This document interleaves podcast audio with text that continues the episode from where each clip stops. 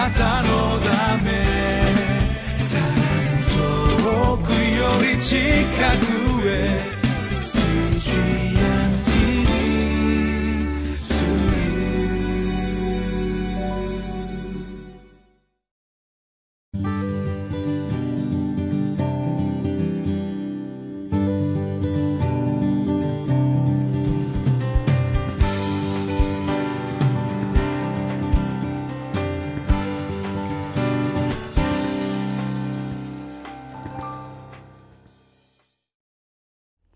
にちは。シオンの群れ教会の吉川直美です。今日は18日土曜日のところですね。列王記第2 19章29節から37節。約束を果たすまで休まられない神というところから皆さんと一緒に御言葉を聞いてまいります。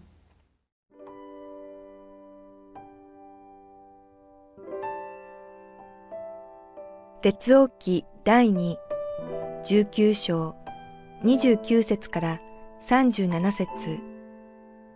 あなたへの印は次の通りである。今年は落ち穂から生えたものを食べ、二年目もまたそれから生えたものを食べ、三年目は種をまいて借り入れ、ぶどう畑を作ってその実を食べる。ユダの家の逃れて残ったものは、下に根を張り、上に実を結ぶ。エルサレムから残りのものが出てき、シオンの山から逃れたものが出てくるからである。万軍の主の熱心がこれをする。それゆえ、アッシリアの王について、主はこう仰せられる。彼はこの町に侵入しない。また、ここに矢を放たず、これに盾を持って迫らず、類を築いてこれを責めることもない。彼は元来た道から引き返し、この町には入らない。主の蜜げだ。私はこの町を守ってこれを救おう。私のために、私のしもべダビデのために。その夜、主の使いが出て行って、アッシリアの陣営で18万5千人を撃ち殺した。人々が翌朝早く起きてみると、なんと彼らは皆死体となっていた。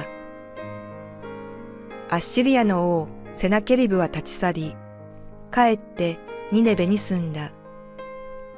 彼がその神ニスロクの宮で拝んでいたとき、その子のアデラメレクとサルエツェルは剣で彼を撃ち殺し、アララテの地へ逃れた。それで彼の子エサルハドンが代わって王となった。皆さんと今お読みしている本日のところはヒゼキヤの祈りに対して主がイザヤを通して語られた予言の後半部分になりますね。前半は傲慢になったアッシリアの王セナケリブに対する裁きの宣告でしたがここからはヒゼキヤ王に語られています。エルサレムはアッシリアに包囲されて作物を耕作することができませんでした。けれども決して食べるものに困ることはないというそして2年のうちには国土が回復するという希望の約束です。1年目は落ち穂から生えたものを食べればよい。そして2年目はそのまたその生えた落ち穂からものから落ち穂を拾ってそして自然に食べることができる。そして3年目はいよいよ自分たちがまいたものから収穫をすることができる。ブドウの実を食べることができる。そのような力強い希望の約束が与えられたんです。ここで、えー、30節にユダの家の逃れて残ったものはとありますけれどもこれはヒゼキヤを、まあ、信頼してそこにとどまった人たち。つまりヒゼキヤを通して主を信頼した人たちですね。その人たちが下に根を張り上に実を結ぶと言われています。ほんのわずかしか残っていないかもしれないけれども主がそのような民を守ってくださる。その作物と同じように実を結ぶのだ。そのような確かな約束が与えられたのです。そしてそれを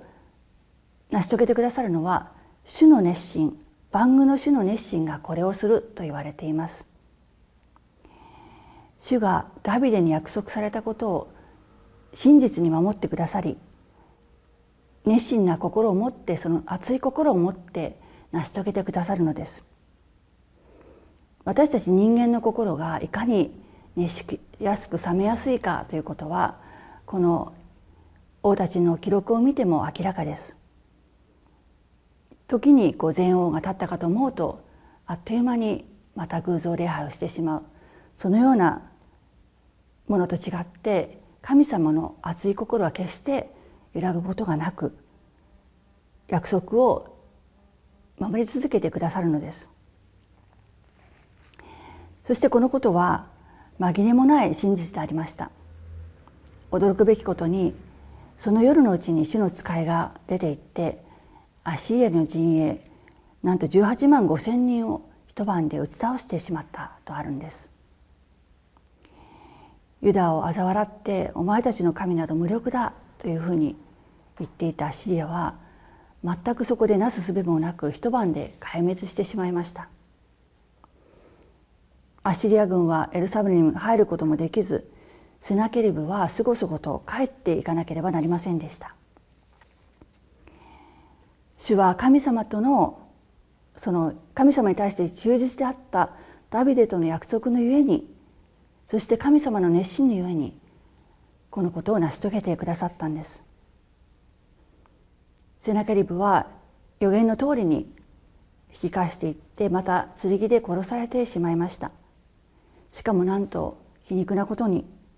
自分の神ニスロクという神を拝んでいた時に自分の息子たちによって殺されるというそのような最後を遂げたのです。イスラエルの神を無力な神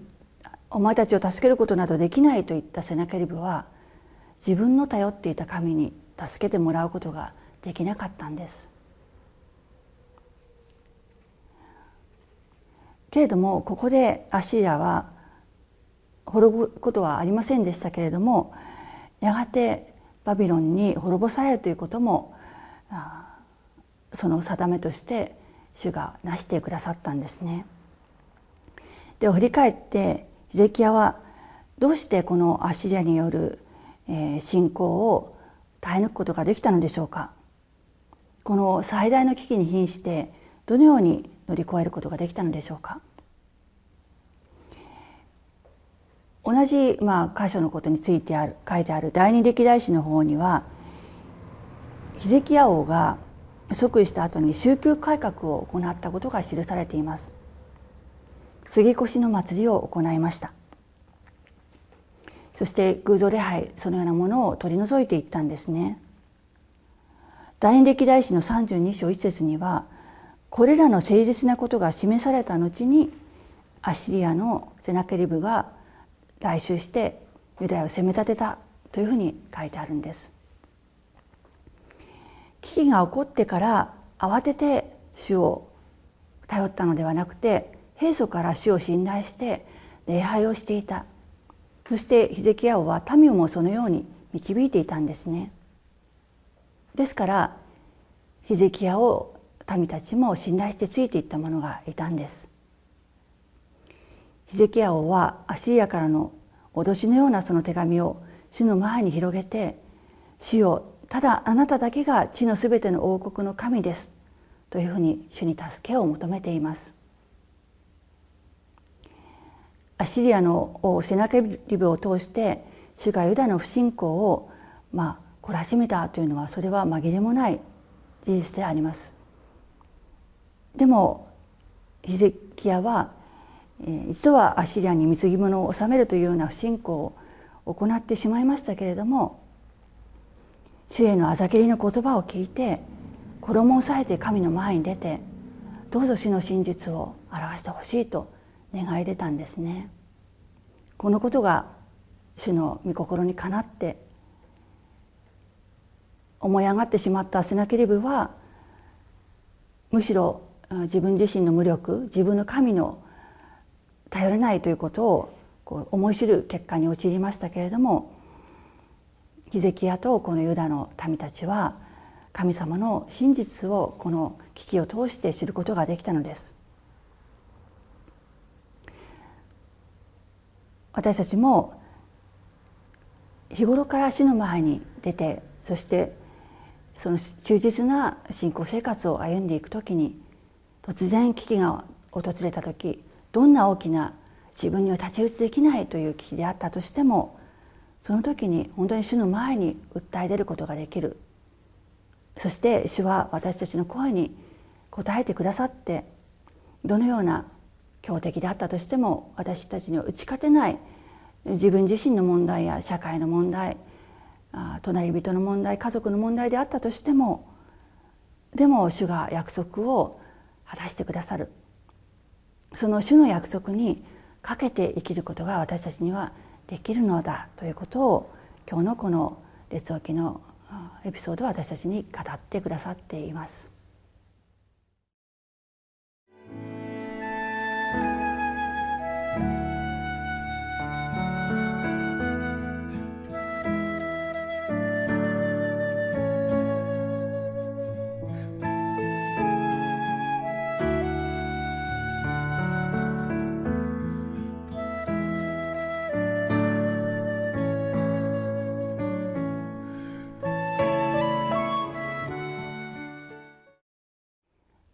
私たちの人生にもこのアッシリアのような強国からの脅迫めいた攻撃がありますね。お前たちの神はお前を助けることなどできないじゃないか。侮って挑発を仕掛けてくることがあります。力でやり返さなければ破滅してしまう。自分の力で戦わなければならない。危機であればあるほど不安を煽って挑発も激しいものになります。でも死を信頼するときに思いがけない方法私たちには遠く及ばない方法でその攻撃をやませてくださり受けたダメージからの回復も備えてくださるのです。死を信頼して死の言葉にかけて歩もうではありませんか。お祈りをいたします。愛する私たちの主よ。あなたが旅での約束に真実な方であられその熱い心熱心さを持ってヒゼキヤとユダの国を救い出してくださったように今なお私たちにとっても熱い心を持って私たちをいつもその危機から救い出そうとしてくださっていることを覚えて感謝をいたします。私たちはお前の神はどこにいるのか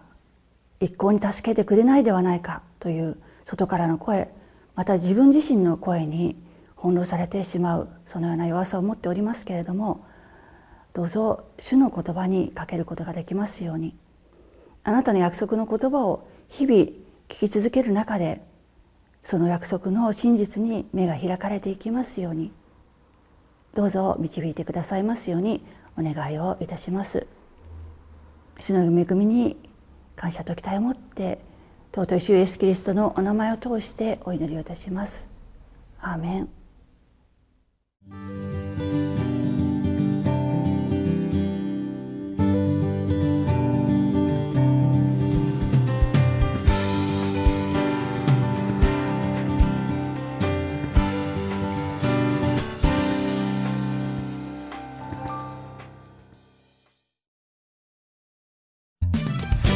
たのため。遠くより近く。